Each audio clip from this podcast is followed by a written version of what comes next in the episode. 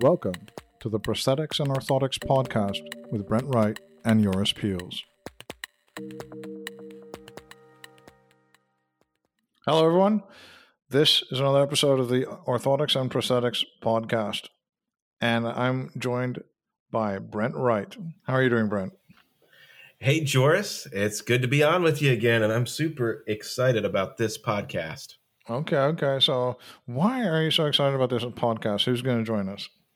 Hey, well, we've got Paul Sugg, uh, who's the president of Eastpoint Prosthetics and Orthotics, that's going to be joining us. And one of the things that's neat about Paul is he he wears kind of a couple different hats, and so he's he's been in the past essentially, uh, and in some of the original digital and carving and that sort of thing in the prosthetic and orthotic realm. But then he's also kind of lifted the curtain on the future and is living the future by 3D printing uh, new devices, new materials. And um, so it's going to be interesting to talk about uh, kind of that progression, but then also you can talk about some of the business sense behind some of the decisions that he's making. Okay, okay, that sounds that sounds very interesting. So, welcome to the show, Paul.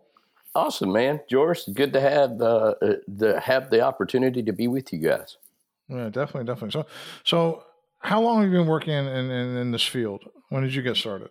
Yeah, I, January of 1993, man. Uh, 29 years I've been doing this, so it feels like a lifetime sometimes, you know? Yeah. And, yeah. and do you still like it? Are you still very passionate for what you do after, after 29 years? Yeah, absolutely. Um, you know, helping people is is is what I love doing. That's originally why I got into the field, and uh, so being able to help people, even if it's uh, now on a more business side, helping employees, you know, reach their potential and things like that. Um, uh, I'm not in as much patient care as I was, obviously, when I initially started, but uh, still being able to help people and still doing missions work and stuff like that around the world. So it's, it's awesome. I still love it. Okay, that's, uh, that sounds that sounds really interesting. I, mean, I, I said the other day, like uh, when we're, when we're talking to, to Brent, I said it seems like it's very concrete. You know, you're literally you, you make something that works or it doesn't. You know, it's a yeah. very hard pass or fail if you, if you don't do this correctly. you know. oh yeah, absolutely, absolutely, and and you know I think uh, another thing too is you know, we oftentimes in prosthetics and orthotics are, are taking care of people. We put a leg on somebody, they stand up and walk for the first time, and there's all this ooh and ah. And it's like, that's what we do every day. You know, so we don't get the, I don't want to say the excitement. I still get just as excited watching a person walk for the first time. But, you know, it's like a life changing event for some of these folks. And I guess we don't take it nearly to heart like that as they do uh, when they're living it. Yeah, definitely, definitely. And and so over the time of your career, what have been some of the things? Just generally, we're not necessarily talking about the digitization thing here, which of course, you know, the main thrust of our podcast is, you know, to talk about 3D printing, 3D scanning, and digitization of orthotics and prosthetics. But just in a bigger picture, over the past 29 years, what has changed, uh, like like uh, in in your your business?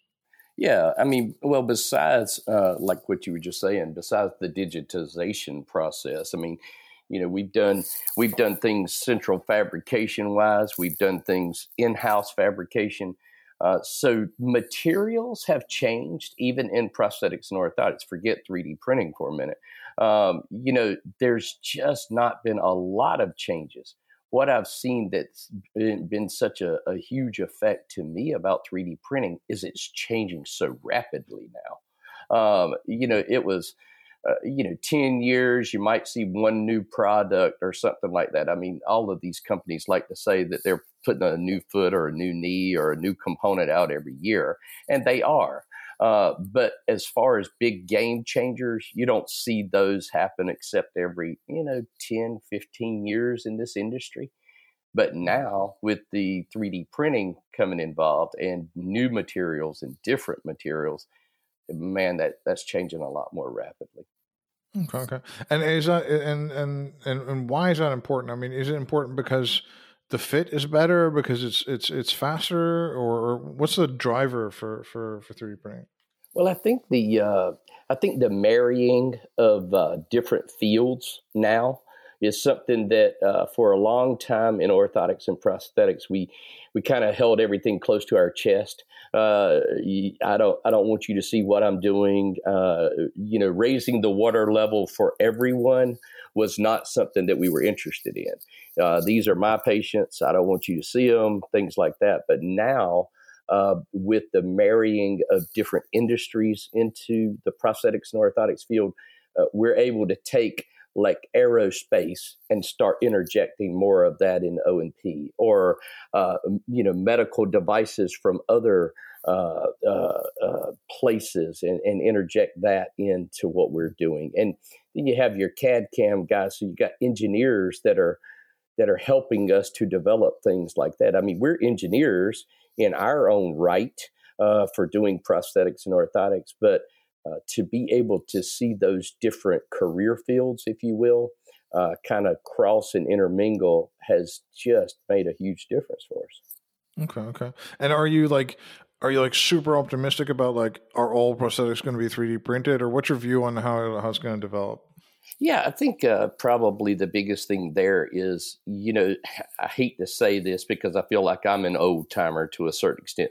You know, we get enough old timers die out yeah, it'll change, you know. But uh, the sad thing about it is we've got to get uh, past uh, the stigmatism that's there. That uh, the only way I can do this is touch it with my hands, um, and and you know, there's an artsy.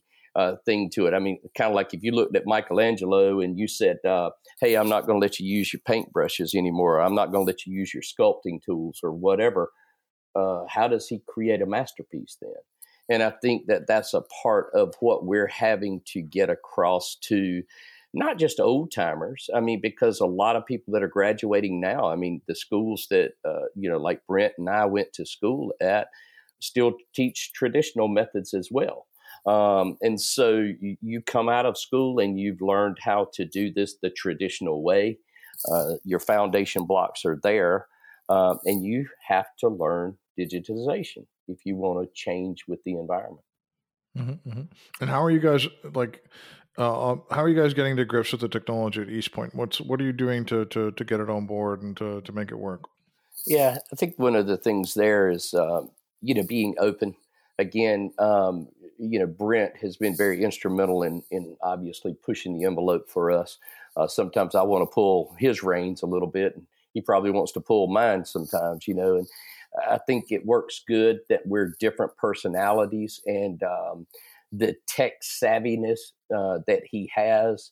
We are able to look at uh, reverse engineering uh, for components. We are looking at uh, the scanning methods that, you know, I, I, like the way that I was kind of introduced as a past, present, and future kind of guy because that's kind of how I feel. I mean, it's it's a matter of taking some of the things that we've learned from the past, being able to utilize them in the present, but then be able to see the future enough to say, hey, this is a new type of scanner, or hey, to capture this digital image, it's going to be better if we utilize this technology or this software to be able to modify, or uh, you know, having the ability to do something not necessarily faster, but being able to not be bogged down as much in the digital design realm.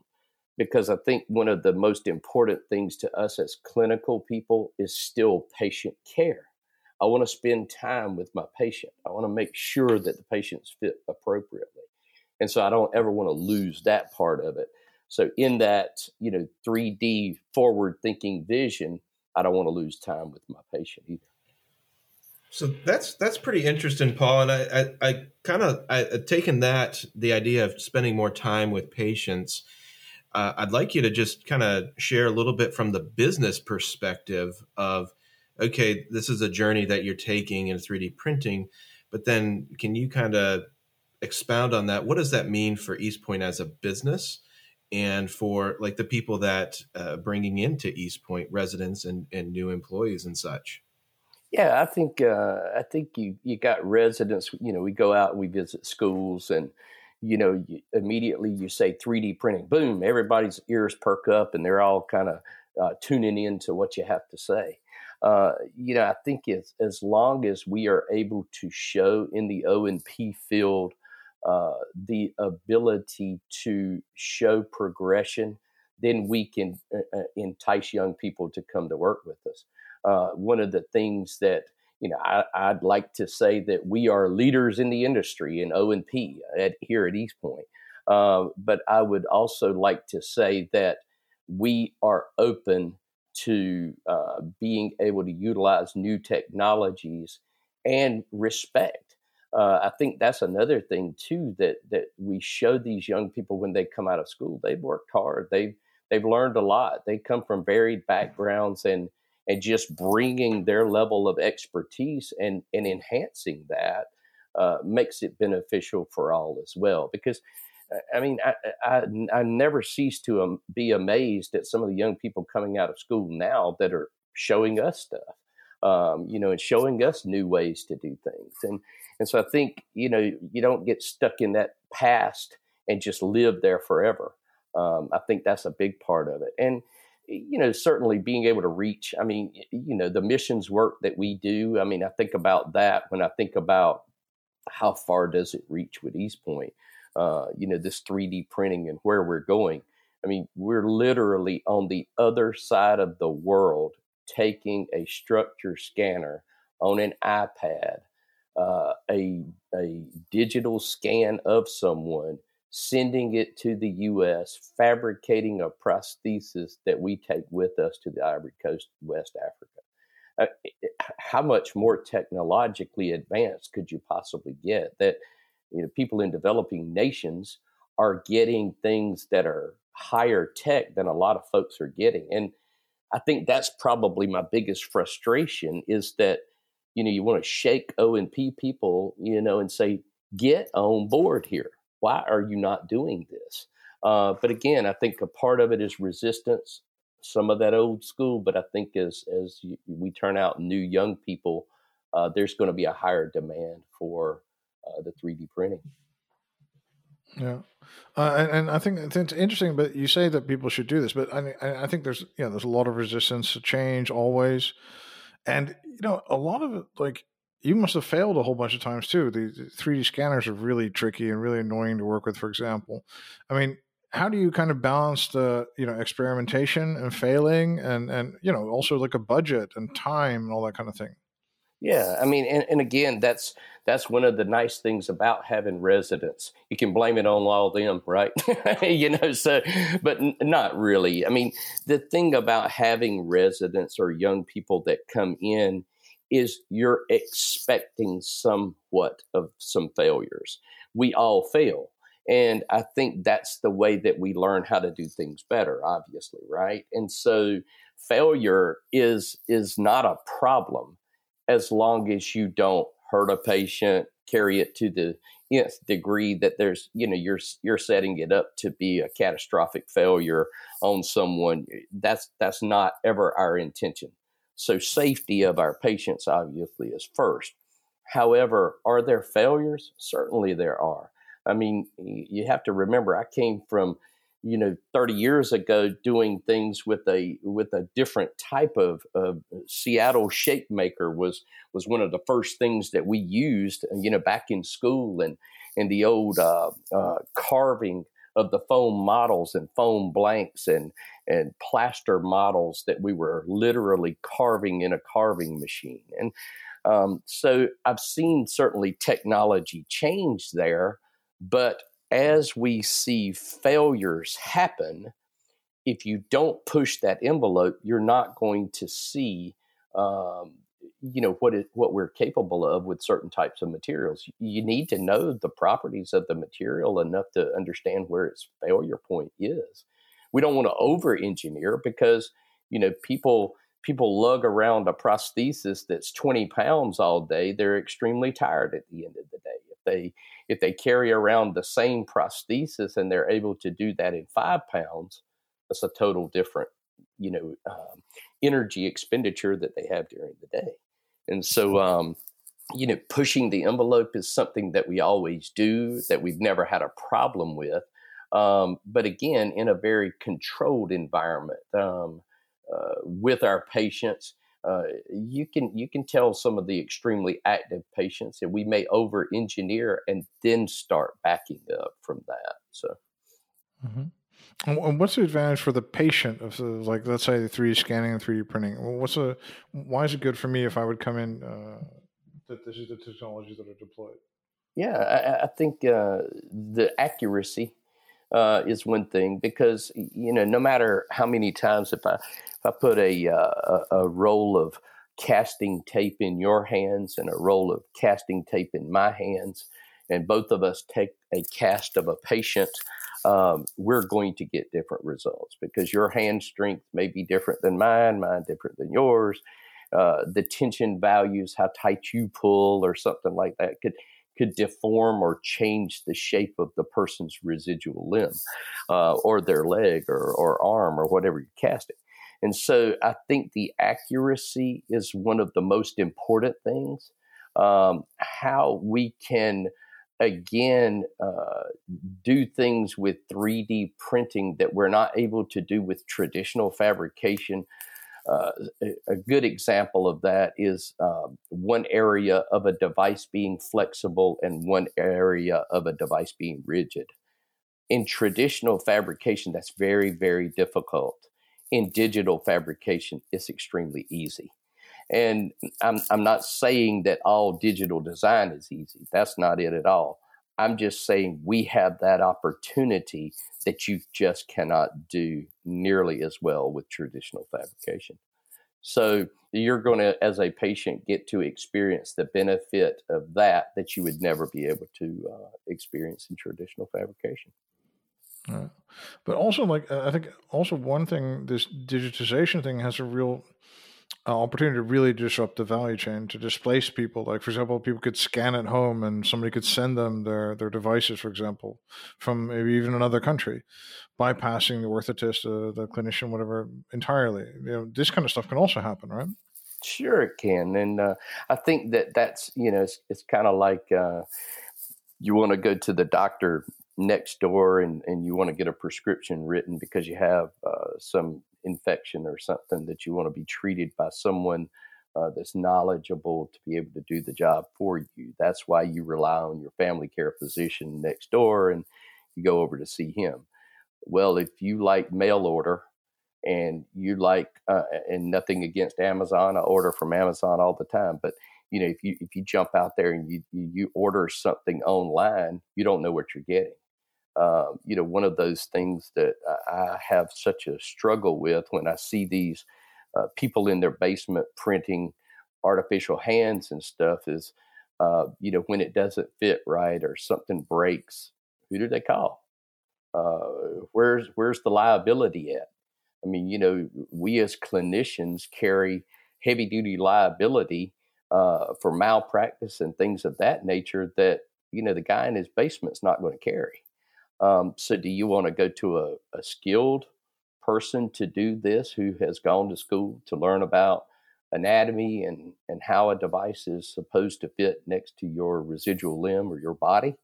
Uh, then, then you pay for that. Um, and, and you go, well, wow, so don't don't we want to drive costs down? Well, certainly. You know, I mean, I, I, want I want prosthetics for all. I mean, I've seen that on some uh, some blog of somebody's that prosthetics for all, and eh, you know, I, I, agree with that, and I and I want prostheses to be made available for everybody in the world. Uh, that amputees aren't denied the opportunity to to have a prosthesis. However, I want trained professionals to be doing that. Um, you know, there, you, you don't need to develop further problems. I mean, I'll give you a, a small example of that. Uh, diabetics or people that are vascular compromised are fit with an artificial limb.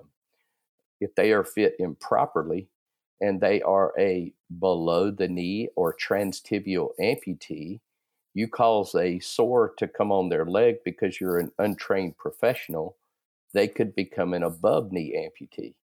Well, if you're not trained on how to do that properly, you shouldn't be in the field fitting people with artificial limbs.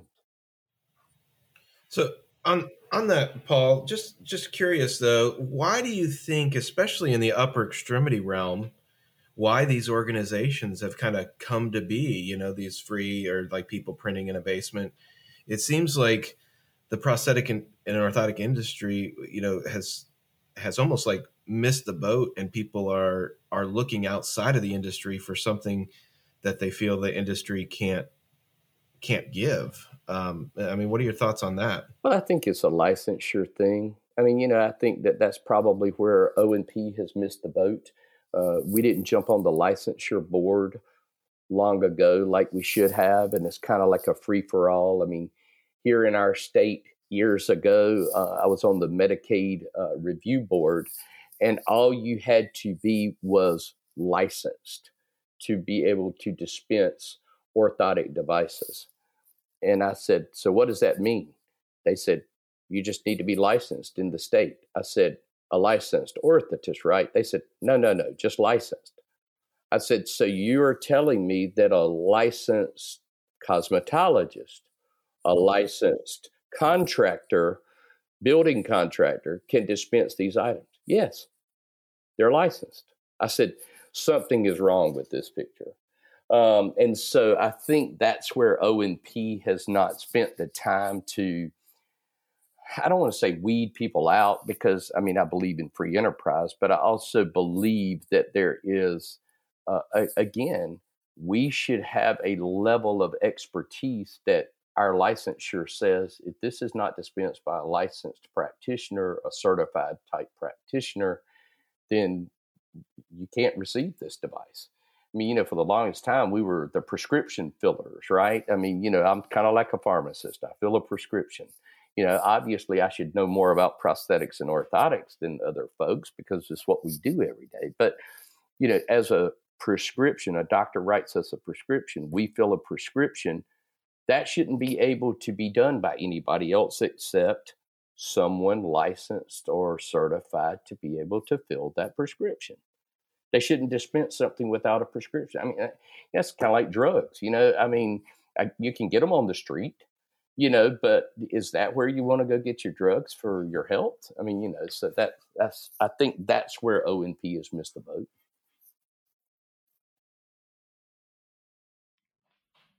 Yeah.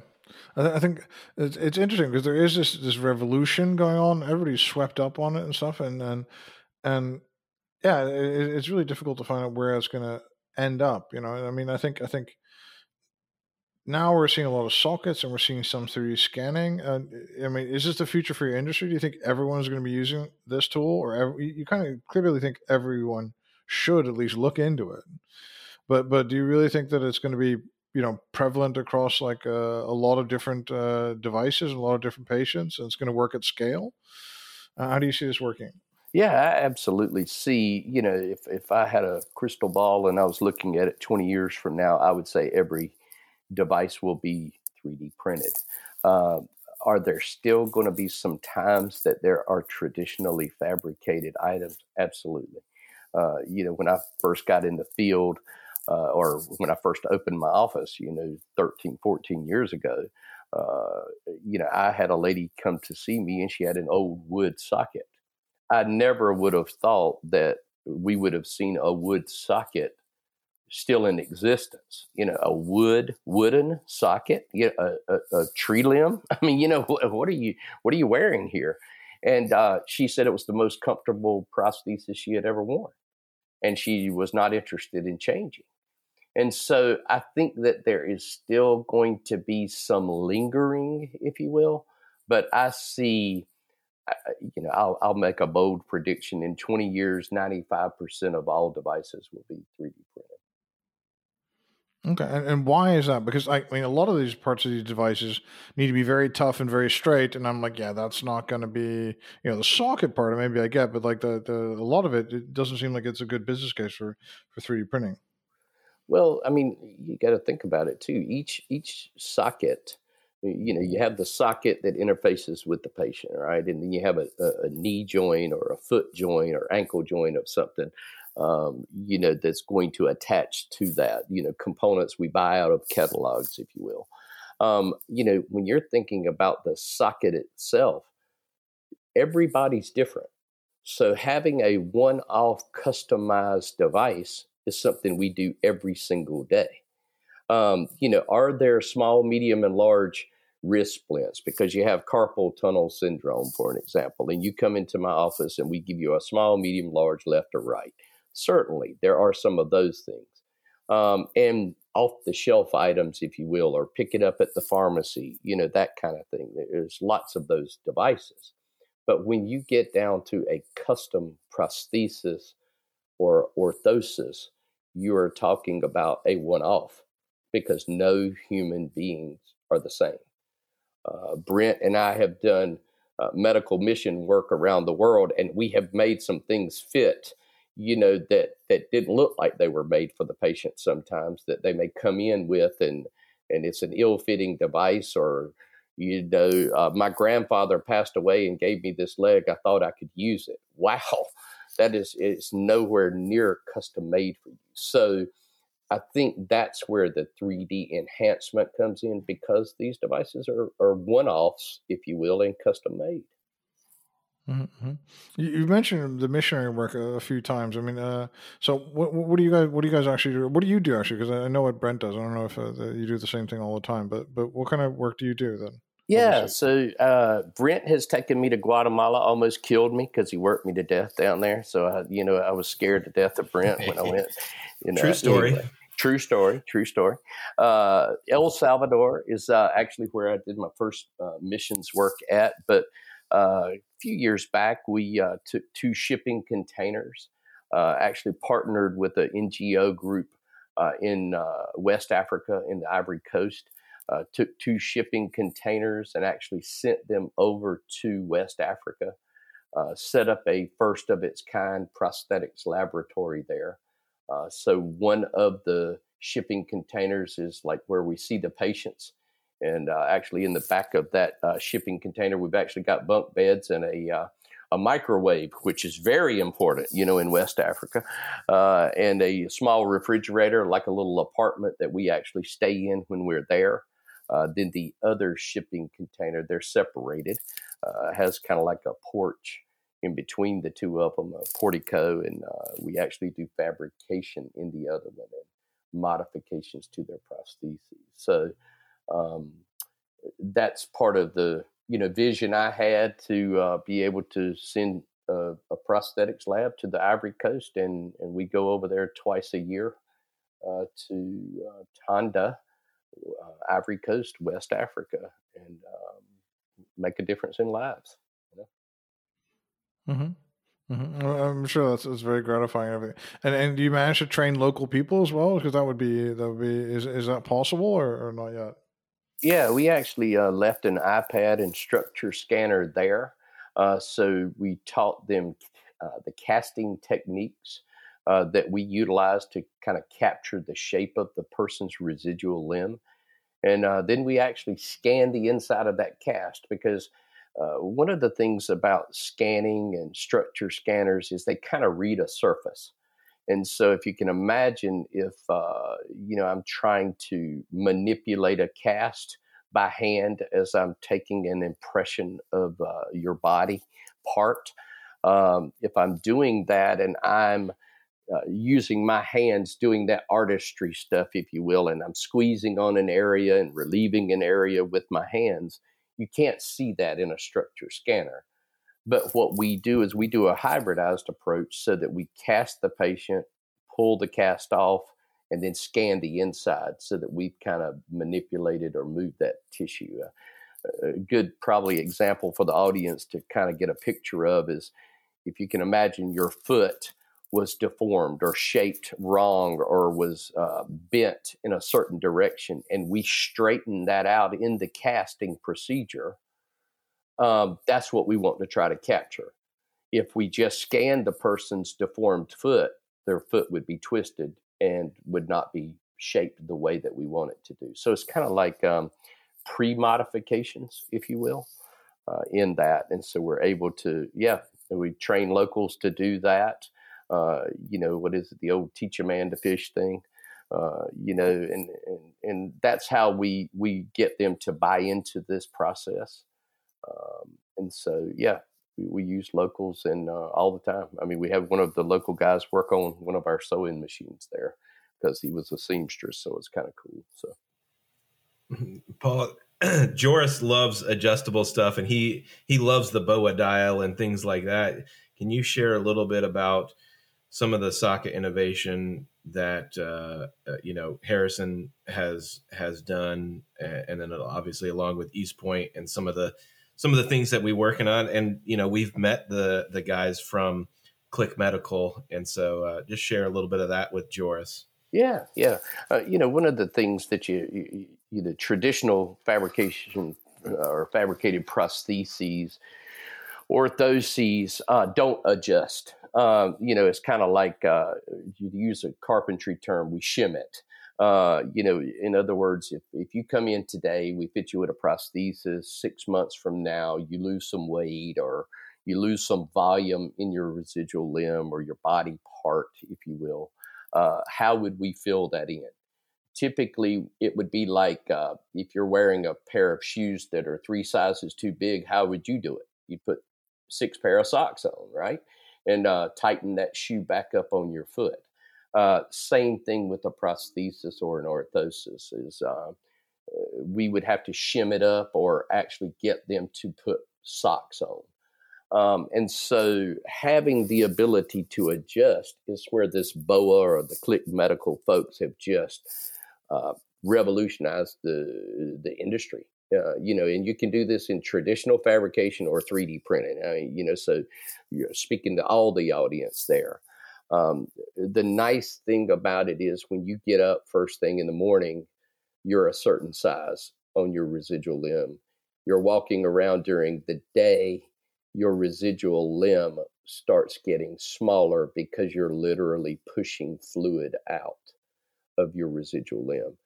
Click Medical or these adjustable boas allows you to turn a knob, crank it down a little bit, tighten it up, you don't have to put that six pair of socks on you know to make it feel better during the day. You can literally adjust it during the day.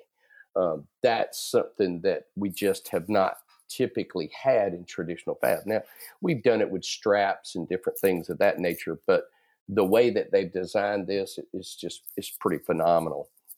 And then we're starting to see it in uh, not only the prosthetic devices but the orthotic devices as well. So you know, uh, imagine uh, you fracture your arm and you, you put a uh, device over your arm and then you, you tighten down on this boa strap and it kind of locks you in place so that you could have a removable cast.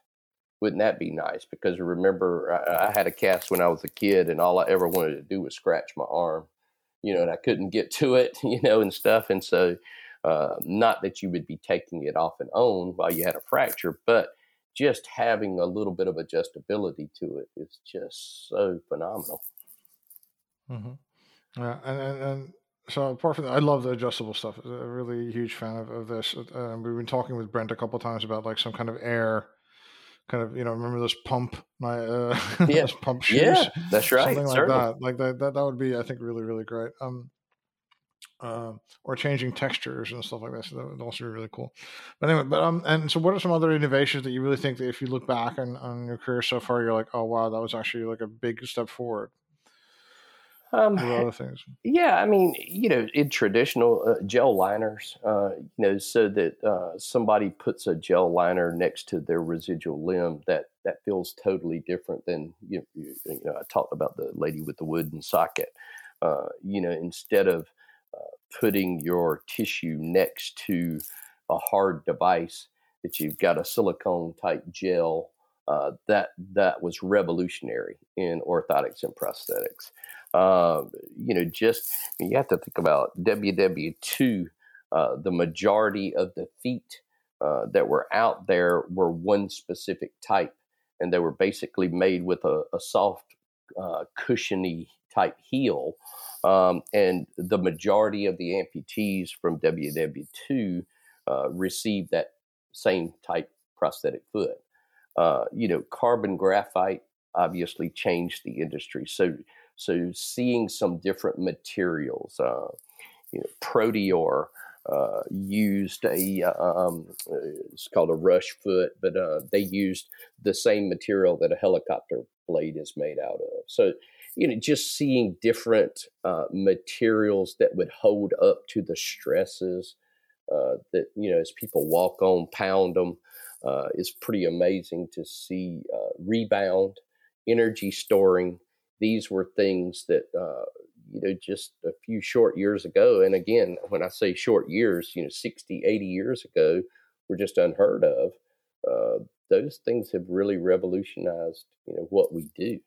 Uh, and that's aside from the 3D printing stuff. Um, you know, I think again, the, the 3D printing gets us to be able to push into the envelope of some different materials that we may have never used.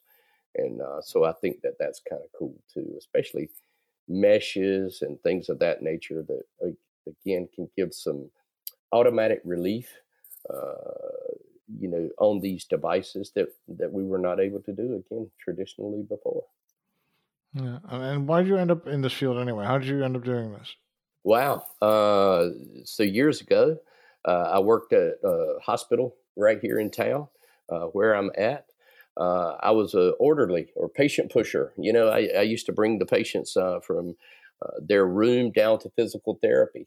And so, physical therapy, we had an amputee clinic once a month. Um, and it was kind of cool to see these guys come in from different locations and uh, they would actually cast a patient.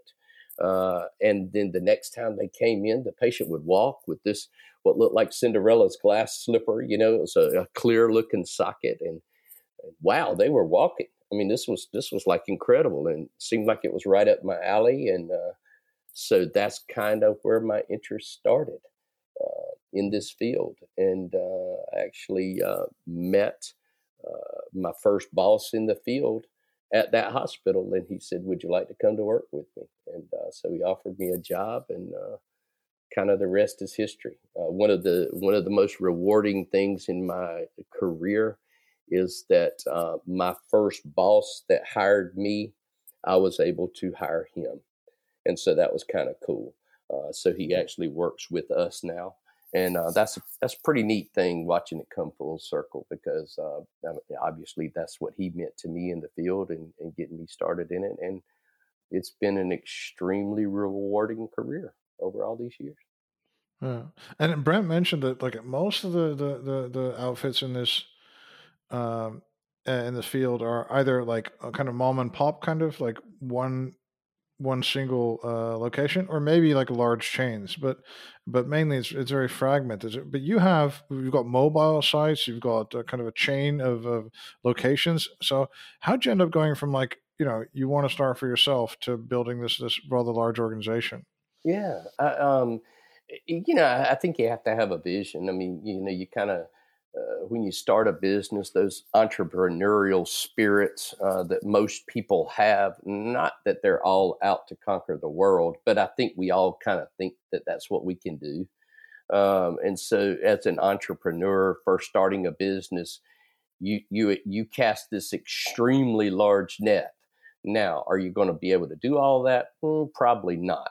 However, if you don't have a vision, the people perish, right? And uh, so I still believe in that. And uh, so I think years ago when I first started it, uh, you know, I didn't I didn't know exactly where I was going. I, I mean, I, I, wanted to be a, a. I had come from a big national company uh, that had a ton of offices, and there I was, you know, the one guy in the big pond trying to, you know, to compete against those guys. And um, you know, to start with, I mean, I think you start small, but then you start seeing a vision. Hey, wow, this is really possible. There are a lot of people out here that aren't being taken care of properly, and uh, so you just kind of try to start making a difference in in your area, uh, and then as it continued to grow. Uh, one of the things that I mean, you know, you would think that this would just stand out like a sore thumb. That uh, we've got patients that have no legs, um, probably transportation to get them from their home here is a little more difficult. So it's kind of like uh, this guy named Brent Wright. I don't know if you've ever heard of him, uh, he kind of hit me in the head with the hammer and said, "Hey, man, how about how about uh, a mobile unit? How about let's try on a mobile unit?" And I'm like, "Have you lost your mind, man? You know, I mean, everybody everybody's mobile, but I think the one thing that we did differently with that is that we really did mobile. We didn't just out of the trunk of your car go out to a patient's house. We took a little Ford Transit van. That's not a plug for Ford, by the way, but you know, we took a little Ford Transit van, re-outfitted it into the the uh, the essential tools that we need to be able to take care of patients at their home or at therapy places or wherever we go to see a patient. You know, the parking lot of the convenience store, wherever we see them. I mean, you know, there's patients all over. You know, um, and so having those basic tools put inside those vans wow, it made a difference. And thank you so much for coming to see me. Well, why don't we hire somebody else to do that? And, they're probably the cheapest offices that I've ever owned, you know, because a lot of people um, in the O and P industry, when they want to expand, they think that you need to put well, I've got to have 10 offices and I've got to have 20 offices, and they brag about their 20 offices. And I go, you know what? I've got 20 mobile units, and they are they are 20 offices just like your 20 offices. Um, and so I think that, you know, that's, that's kind of what led me that direction. Um, certainly having offices, uh, you know, it's just like we're in central Ohio as well. And, you know, all the way from North Carolina and you go, what in the world did you jump that far? Well, it was just the right people in the right place at the right time. Um, you know, and expanding into Pennsylvania now, so I could certainly see us being even more regional than what we are, and uh, you know, the future looks looks bright for us. And, and so, what do you, credit that success? Is it like you know, are you really financially really prudent? Uh, do you have the right ideas or the right people? What, what are some key elements or you know, kind of ingredients for that success? You think? Yeah, well, I think uh, you know, if we go right back to the mobile and focus on that, the nice thing about the mobile is if I drive into this town and there's not enough business, then we drive over to this town. And, you know, that saved me from going and opening an office in a town that was a total waste. Um, and so I think with the mobile, it's a little more farther reaching. Um, and that's that's been extremely successful for us. Uh, and and you know, but you got to have a heart for that too, man, because you know, you, you stick a van under somebody and say, oh, by the way, you're going to be driving all day. Uh, a lot of people don't like to do that. And, um, you know, you gotta, you gotta hire the right individuals with that. Now we've been through our share of individuals. Uh, you know, that's a, that's a part of it too. And, uh, you have to find the right disciplined employee that can uh, come up with their own schedule, uh, be willing to listen to people try, kind of driving their schedule, and uh, you know, uh, listen, I'm a talker, so I'll sit and talk with you for hours at your home. I would not be a good person to do that part of the business because, uh, you know, I might see two patients in a day, and we need you to see eight or ten patients in a day, you know, and so. I think that that's um, you have to be disciplined to do that, and so uh, again, that's where our success has come. Is we've been able to try areas before we actually go spend a lot of money in that in that one specific region. Mm-hmm, mm-hmm. And and do you think it's like I mean, uh, being strong operationally is, is is I think a key element here, or, is it or is that like does that drive your success? Uh, yeah, I mean, I, I think so. Uh, you know, it, it's like uh, you know one thing that's a little different in the medical field, especially when you're billing, is uh, you know if if I'm Eastpoint Prosthetics and down the street is ABC Prosthetics or whatever name you know you choose, uh, and we both accept Medicare, the reimbursement for both of us is the same. So the neat thing about that is we're not competing with pricing. You know, I'm not saying, oh well, I'll I'll cut five dollars off my price. You come down here to see me.